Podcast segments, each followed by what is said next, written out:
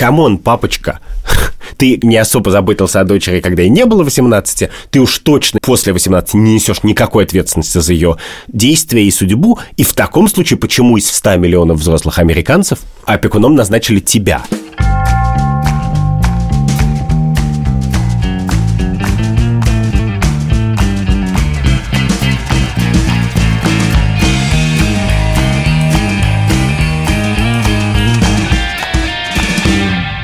Это подкаст «Так вышло». Я Катя Крангаус. А я Андрей Бабицкий. Резко мы возвращаемся из отпуска. Потому что нас выманили из отпуска. Едой. Едой. У нас есть партнер Даниловский рынок, который просто на запах помидоров нас выманил с диванов. Будем честны, перед тем, как стать нашим партнером, Даниловский рынок прислал нам коробку еды. И мы ее съели уже. Но в середине выпуска мы обсудим важный этический вопрос. И это не вопрос, можно ли нам присылать коробку еды. Такого вопроса не существует. Если у вас есть коробка еды, присылайте ее нам. А это другой этический вопрос про рынок, но это будет в середине выпуска.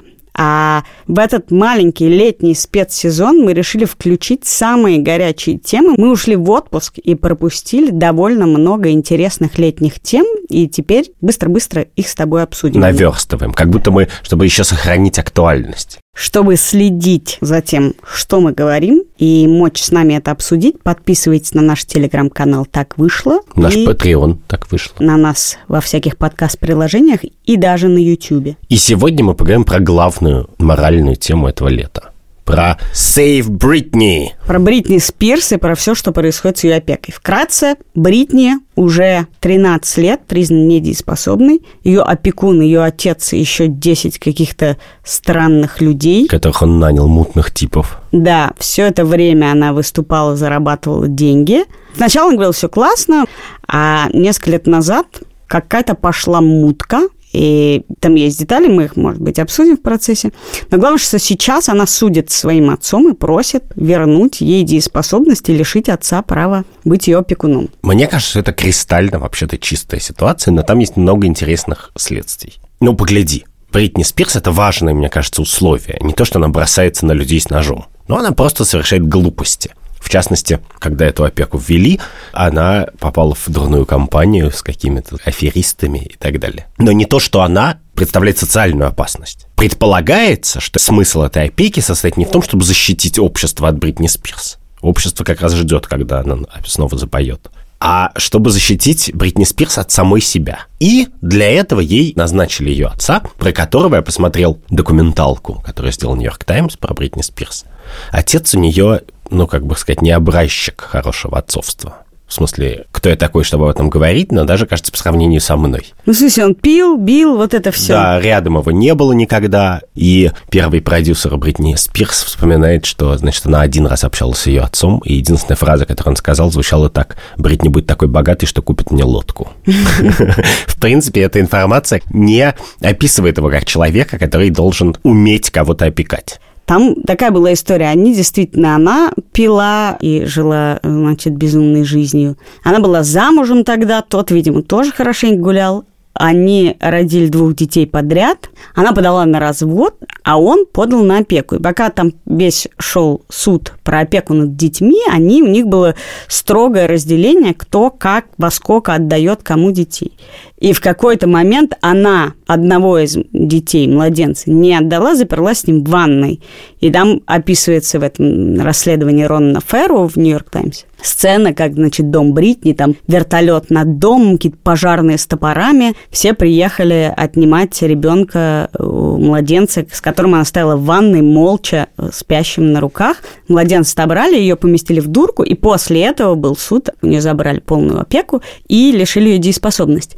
Но мне кажется вообще, что ты начал обсуждать, для кого она была опасна и каков ее отец, и что это ложный путь, потому что мне интересна вообще тут такая тема. Там есть несколько тем. Решения за нее принимающиеся, в том числе там все время мелькает, прости господи, внутриматочная спираль, которую она хочет вынуть, чтобы забеременеть, а папа не разрешает.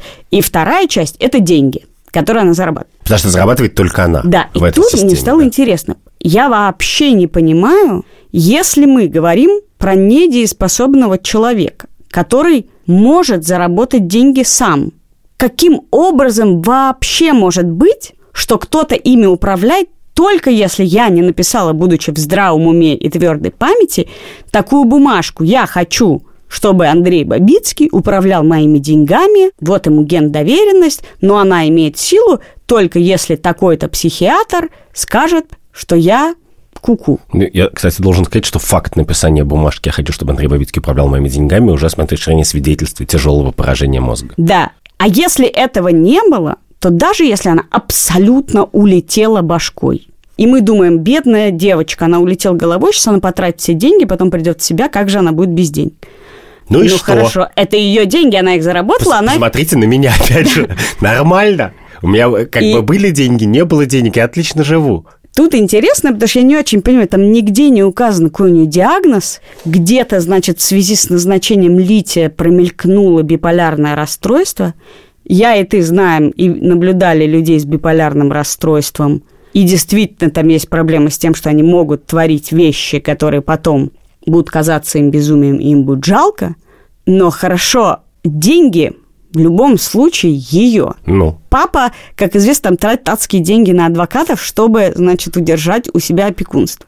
И вообще не очень понимаю, там вообще действительно ни разу не указано, а на основании чего ее этой дееспособности лишили. да, но погляди, мне кажется, что просто эта история демонстрирует на самом деле, насколько относительно функционирующее по сравнению с русским, например, американское общество, способно совершать совершенно невероятные вещи, никак их не объясняя. Потому что в этой истории, мне кажется, каждый вопрос, который ты задаешь, риторически или не очень, в качестве ответа имеет фразу «Save Britney».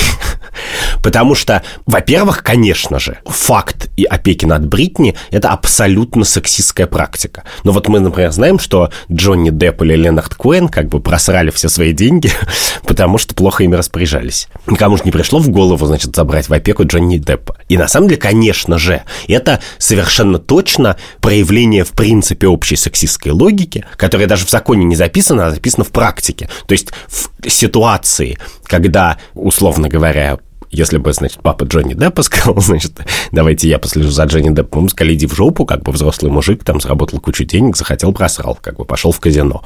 Ну, мы, в принципе, знаем много людей, которые достигли большого успеха трудолюбием и талантом, а потом его Дальше спустили. Пили и баловались, Да, и да. даже дрались, и еще совершали ряд Да, а в- мелких В правонарушений. случае с Бритни мне представляется очевидным, что причина, по которой ее с такой простотой отдали под опеку, состоит в том, что а. она женщина, а б. она языком сексистским как бы не состоялась как мать. Ну, то есть, условно говоря, в американских таблоидах есть широко распространенная идея, что она не идеальная мать. Что, опять же, мне кажется, абсолютно асимметричной ситуацией, потому что если бы, значит, любого мужчину, который не стался как отец, помещали под опеку, то мужчин бы в мире не осталось. Это первое. И мне кажется, что невозможно просто отрицать, что вот эта история, это абсолютная история про институционализированный сексизм. Про то, что после всех, значит, баталий, всех побед и всех разговоров про феминизм, на самом деле вот прямое свидетельство того, что даже супер талантливая, успешная, трудолюбивая, как мы знаем, женщина воспринимается как человек, который не вполне контролирует свою судьбу. Во-вторых, ее поместили под опеку, значит, ее отца. И у нас есть свидетельство. Она пыталась нанять адвокатов в тот момент, когда эти суды еще начинались в 2008 году. Ей уже тогда запретили, потому что она как бы недееспособна и уже не может нанять адвоката. нет, там есть жуткие вообще подробности, как ей в сауну в герметичном пакете проносили мобильный телефон, потому что ей не дают мобильный телефон, чтобы позвонить, потом всех увольняли. Как она передавала фотографу записочку про то, как ее обижают и как она хочет из-под этого вылезти, а дальше суд записку отбирают, все там NDA и все какие-то бесконечные. Да, короче, вот ей назначили опека ее отца. Она в самом начале говорила, что даже если вы выдадите мне опеку, у меня одно требование, чтобы это был не мой отец. Но она как бы с ним прожила много лет. Она, в принципе, дееспособна она или нет, это не важно. Она уж точно понимает, в какой степени ее отец не нужен для этого быть дееспособным, как бы способен заботиться о ее, значит, ее любить, и о ней заботиться. И вообще, насколько он как бы ее воспринимает как человека, а не как средство для достижения своих целей. Но все равно назначили отца. И для меня, например, это абсолютно нелогично. Если ты считаешь, что человек недееспособный, и если симптомом этой недееспособности или одним из сопутствующих факторов является недоверие собственному отцу, то если ты не сбрендивший фундаменталист, начитавшийся, значит, домостроя, то совершенно непонятно, почему ты из всех людей на Земле, 7 миллиардов, в качестве опекуна выбираешь ей отца, а не просто случайного человека. Ну, просто можно вот как, знаешь, фирма банкротится и нанимают конкурсного управляющего. Какая разница? Просто какого-нибудь человека с хорошей репутацией позвать. И главное, мне кажется, что для меня это довольно дико, но если ты приходишь ко взрослому человеку, а Бритни старше меня и тебя, соответственно. Ей 39. Да. И говоришь, ты ничего не решаешь, то на самом деле ты все равно не имеешь права не спросить, окей, ты ничего не решаешь, но скажи хотя бы, кто бы ты считал должен был решать за тебя. Так нет, в том-то и дело, что мне кажется, что особенно в России люди считают, что у нас все очень плохо, что все это там опекунство, всегда встают по психоневрологические интернаты, где людей держат в заключении, не выпускают, их туда засовывают как в тюрьму и так далее. На это всегда ты отвечаешь. Все ужасные люди, вся система прогнила, все отменить, всех, значит, все тюрьма. Не Но все. в Америке на основании чего американское общество может лишить человека разговаривающего, передвигающегося, зарабатывающего деньги, на основании чего можно лишить в таком случае дееспособности. Что это вообще за идея? У меня более радикальная позиция, но даже если бы я стал на менее радикальной позиции, то мне казалось бы логичным, что есть одно основание, по которому человека можно лишить дееспособности точно, если он очевидно социально опасен, бросается на людей. Подожди, но ты его в тюрьму сажаешь. Подожди тогда секунду. или- Нет, Как? конечно. А почему ты его лишаешь дееспособности? Подожди. Ты лишаешь человека дееспособности, лишаешь его субъектности. Погоди, ты говоришь, да, да. ты ничто. Ну, как бы ты не сформировавшаяся личность. Погляди, что? Что Кать, такое дееспособность? Кать, ты права в том, что это очень сильное действие. А вопрос дальше в том, существуют ли в принципе случаи, когда это возможно. Я считаю, что в принципе они возможны. Что если человек бросается на всех с ножом, то даже если он еще никого не убил, а только как бы несколько раз попытался, это достаточный повод его изолировать. А почему тогда людей в тюрьме мы не лишаем дееспособности? Ну, мы их лишаем свободы, а не дееспособности. Это вопрос. Если мы считаем, что человек был в здравом уме, мы его лишаем свободы. Если мы считаем, что нет, то мы его лишаем дееспособности. Это такая развилка. Значит, мы можем в принципе считать, что не бывает такой вещи, как дея и недееспособность. Но наш опыт в некотором смысле намекает, что она бывает на самом деле. Что бывают на самом деле люди, которые по разным причинам не способны в принципе воспринимать и, и отвечать за свои поступки в том обществе, в котором они живут. Может быть, в каком-то другом могли бы. А как бы ты описал этих людей? Вот человек кидается на, на прохожих с ножом. Вот я буквально это описал. Погляди, как это устроено в праве и как и что об этом думаю я. В праве это устроено так, что если человека судят за какое-то преступление, например, покушение за убийство, потому что он бросился на кого-то с ножом, то дальше у судебной системы в случае, если сам факт совершения этого действия был установлен, есть развилка. Либо человек признается отвечающим за свои действия, и тогда мы говорим, окей, это разумный, осознанный, но плохой человек просто, который почему-то, как бы сказать, э, каких-то важных вещей, значит, не, не чувствует. И поэтому, прости, старик, но мы тебя вынуждены посадить в тюрьму. Либо мы говорим, окей, ты не понимал, что делал в этот момент, ты либо понимал, либо не понимал. Если понимал, ты идешь в тюрьму. Если не понимал, то мы не можем все равно позволить тебе с ножом ходить по автобусу. Понимаешь? Смотри. Да. Вот тут тоже для меня не очень понятная вещь. На самом деле, что мы говорим? Мы говорим, чувак, ты совершил преступление, и ты либо идешь просто в тюрьму, либо ты идешь под арест, но мы еще тебя будем лечить. Изначально, базово, это довольно гуманный подход. Ты все равно совершил преступление. Да. Мы должны изолировать тебя Да. от общества. Но ты нездоров, мы будем тебя лечить. Да. То, о чем ты говоришь, это предварительно Почему предварительно? Если человек бросается на кого-то с ножом, Тогда это уже преступник. преступление. Да, всё, тогда он Я и говорю, и когда... А почему для Я этого- повторю да. заново. И он приходит в суд. И суд устанавливает, что было это действие. Его не лишают И дальше преступник в праве – это человек, который осознавал, что он делал. А если он не осознавал, что он делал, то он не преступник. Но я говорю, тебе совершил преступление. Нет. Вот, а я тебе говорю, что человек совершил преступление, если он не только совершил действие запрещенное, но еще и осознавал, что он совершает э, запрещенное действие. Mm. И все. Это нет, ну, погоди, так устроена не просто правовая система, а любая правовая система, и все люди, которые про это думали, систематически. У них у всех разные границы того, что такое дееспособность, но где-то она проходит. И все допускают, ты можешь не допускать в принципе существование человека, который по каким-то причинам совсем не осознает насилие, которое он причиняет. Но, судя по всему, что мы знаем, такие люди есть. Такие случаи описаны. И их очень мало, но они есть. Хорошо. Я не считаю, что в этой ситуации мы лишаем человека дееспособности, потому что для меня действительно дееспособность – это очень простая вещь. Это когда человеку нужна помощь. Мы говорим, человек он, не знаю, не может подписать бумажку, он не может вызвать себе врача, да. он не может купить себе еды. Тогда он нанимает кого-то, кто ему помогает. Если он может. Если он не может, мы говорим, давайте о нем кто-то будет заботиться. Вот да. у него базово мы считаем, есть родители, которые должны его любить. Если они отказываются, значит, государство должно о нем позаботиться. Но это буквально физическая невозможность о себе позаботиться. То, что произошло с Бритни Спирс, не была физическая невозможность о себе позаботиться. Так нет, я, Бритни Спирс не, это необсуждаемо отвратительный случай. Мне кажется просто, что э, в тот момент, когда ты говоришь, что не бывает в принципе такого понятия, как дееспособность, ты оказываешь плохую услугу Бритни Спирс, потому что любой человек, в принципе, интуитивно понимает, что такая вещь реально бывает, и когда ты отрицаешь ее совсем, то тебе сложнее защищать Бритни, потому что Бритни, очевидно, дееспособна. Вот мой тезис.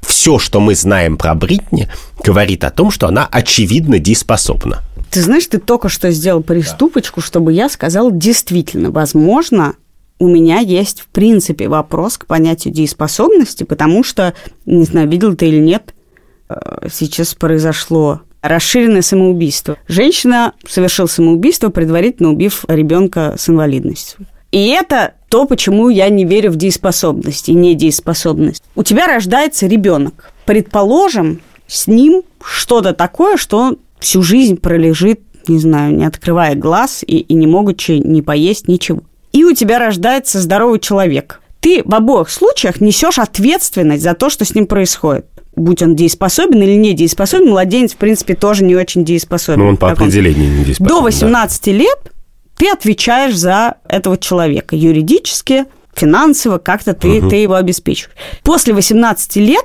один человек может сказать «я все». Да. А другой, который вообще-то явно потратил гораздо больше сил, не может. Потому что он навеки привязан. Да. Потому что тот второй был признан недееспособным. Для меня это неочевидный закон, неочевидное правило, что мы этому родителю... Подожди секунду, это не правило, это факт жизни человек, который не может встать в кровати, не может писать, читать и говорить, например, он по факту не дееспособен, потому что дееспособность – это социальное явление. Он не может купить еды, он не может ни о чем договориться, он не может ничего заработать. Это его, его недееспособность – это просто факт, вне зависимости от наших оценок. Не способен да, ну, к действию. Если твой ребенок 18 лет начнет, не знаю, ширяться и в какой-то момент станет не способен о себе позаботиться и помрет, то тебя за это не посадят. Да. При том, что результат тот же самый. Это был твой ребенок, в какой-то момент он не мог о себе позаботиться, но в одном случае ты свободен от ответственности, да. в другом нет. Да. Для меня это не очевидно. Не очевидно. И мне поэтому кажется, что именно в системе, которая говорит, что родитель не ответственен за своего ребенка после 18, и это, как мне кажется, естественная система, в той же самой системе нелогично человеку после 18 назначать опекуном родителя. Да. Потому что, come on, папочка, ты не особо заботился о дочери, когда ей не было 18, ты уж точно после 18 не несешь никакой ответственности за ее действия и судьбу, и в таком случае почему из 100 миллионов взрослых американцев опекуном назначили тебя? Ты в этом смысле должен настолько же внешний человек. Я просто хочу сказать, что твои примеры, они создают у невнимательно слушающего человека ощущение, что у Бритни Спирс какие-то есть серьезные проблемы с самоконтролем, а у нее, судя по всему, их нету. Нет, ну по там были какие-то обвинения, нет, тут подожди, уж мы... у нее нет таких проблем с самоконтролем, которых не было, например, в моей жизни.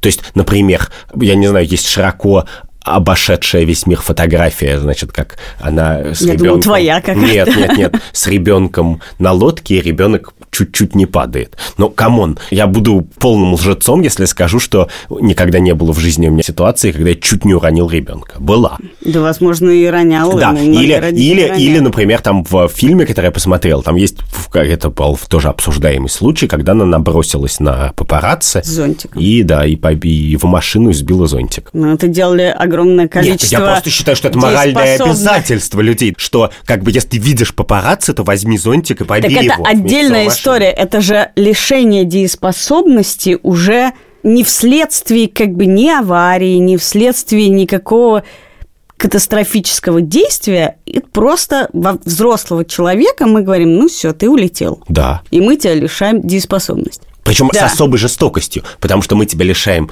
дееспособности, и власть над тобой отдаем тому человеку, которому ты не хотел бы доверить эту власть. И более того, человек, который умудряется кричать на суде Бритни Спирс, это я, и мы его почему-то не проверяем вообще на... да, и он на- абсо- да, и про которого известно, что он бухал и так далее. И, и по любым меркам человеческим мне кажется, что Бритни Спирс в миллион раз ответственней и дееспособнее, чем большая часть мужиков, которых она видела в своей жизни. Слышишь запах помидоров? Я слышу вкус лепешки. Вкус лепешки, да. Поскольку Даниловский рынок нас вытащил с дивана буквально, ну, меня с дивана, я не С знаю, лежака. с лежака, да. За это, как бы из мести, может быть, мы должны обсудить нравственный облик Даниловского рынка. Мы несколько выпусков подряд будем обсуждать нравственный облик Даниловского рынка, а пока что вы можете скачать приложение Даниловского рынка, где можно заказать доставку на дом. И с промокодом либо-либо у вас будет 10% скидка. На первый заказ все это будет ссылка на приложение и промокод еще раз будет в описании этого эпизода. А про скидку в 10% мы поговорим. Про торговлю на рынках. Я чувствую прям, Андрей, что ты человек, который ненавидит торговаться. Ненавижу. Я считаю, что рынок и торговля – это неразделимые вещи. И у меня часто бывают конфликты, знаешь, и на узбекском рынке. И вот я только что была в Грузии, на грузинском рынке.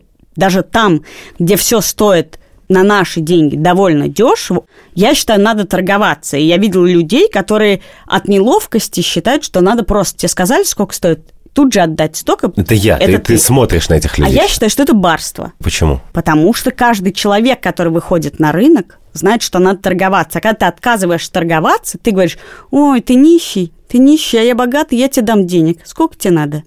Он тебе говорит цену, зная, что между вами должен произойти диалог. Ты лишаешь его этого диалога. Да, но, во-первых, я, как человек барский и наблюдательный, я хочу заметить, что мое опыт хождения по рынкам свидетельствует, что на рынках есть разные люди. И, в принципе, некоторые люди, которые торгуют на рынке, они торгуют, потому что у них просто есть вкусная еда, которую можно продать на рынке, а не потому, что они любят этот театр. Это ты стендапер. И я знаю, что на рынке очень много стендаперов тоже врожденных.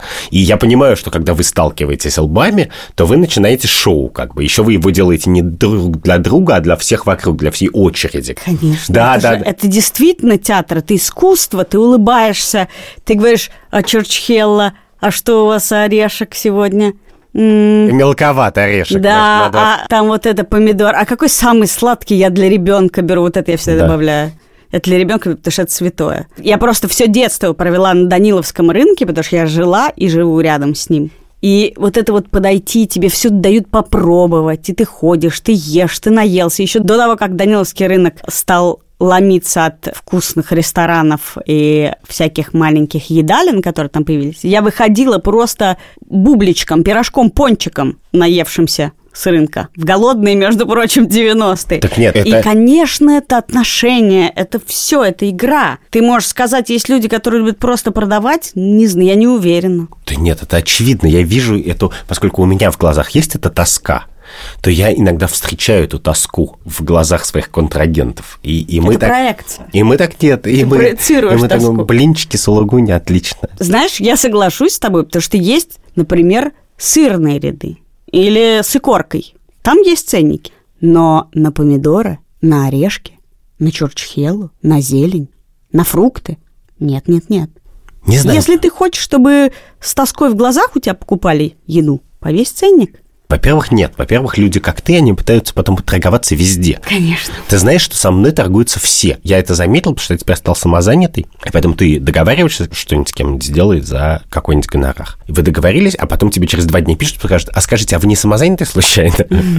И я говорю, окей, мы торгуемся. Я говорю, я самозанятый, если мне заплатить на 20% больше. Они говорят, как так? Вы что же жлобство?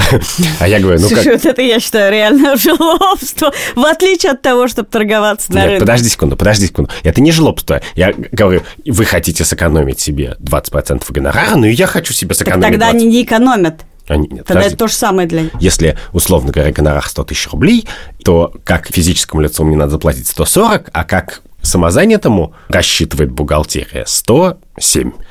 А я говорю, нетушки, если мы вместе будем получать А, выгоду meet- от моего me статуса... halfway. Да, да, я говорю, давайте посерединке. Вы мне платите 123, например, и мы счастливы оба. А на рынке ты не можешь. Вот представь себе обратную ситуацию. Я люблю мысленные эксперименты. Представь себе ситуацию, в которой торговаться начинает продавец. Ты подходишь и говоришь, дайте килограмм помидоров. Он говорит, ну, дам, но за 900. Ну вот представь себе такую мысленную ситуацию. Как бы она пошатнет твою Знаешь, веру. что пошатнуло мою веру? Что? Это был город Львов на месте бывшей синагоги, ресторан еврейской кухни. И там не приносят счет, а подходит чувак и говорит, давайте поторгуемся, сколько бы вы заплатили.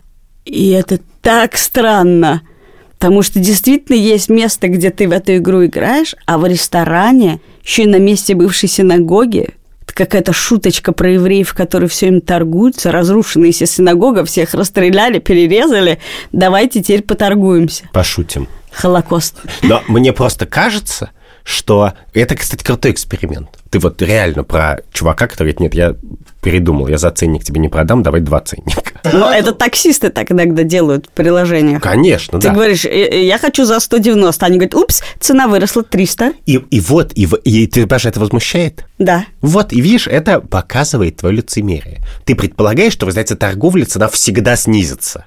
А вот тебе мысленный эксперимент, в котором она может повыситься непредсказуемым образом, и тебе это сразу перестает нравиться. Поэтому это не я барин, а кое-кто скряга. И если ты скряга, то заказывай доставку с Даниловского рынка с промокодом либо-либо, и тебе скинут 10%. Нет, если я скряга, я пойду ножками на рынок. А если ты такой принципиальный чувак, зайди в приложение, там всюду установлены цены, там не поторгуешься, заказывай. И там с промокодом либо-либо скидка 10%. На первый заказ все есть в ссылке по описанию. Ну, Я не постесняюсь.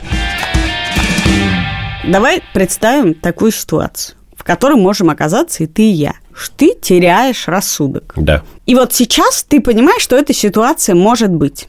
Как бы ты хотел, чтобы развивались события?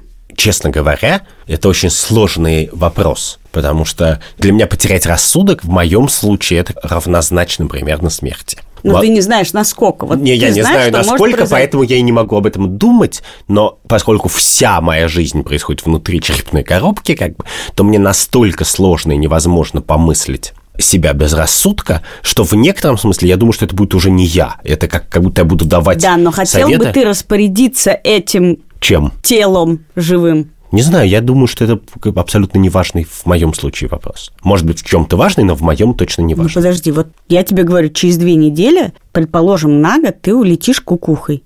Ты сможешь, не знаю, нападать на людей, говорить ужасные вещи своим детям. Если представить себе, что я буду реально бросаться на людей, то единственное, что я могу пожелать, как бы окружающим меня людям, это меня запереть на все то время, что я могу бросаться на людей. И все. Запереть и как бы макароны с сыром мне давать раз в сутки. И как бы что делать еще? Потому что, конечно, мне хотелось бы, да, чтобы моя тушка, лишенная рассудка, не портила мою репутацию и память обо мне. Мне хотелось бы немножко.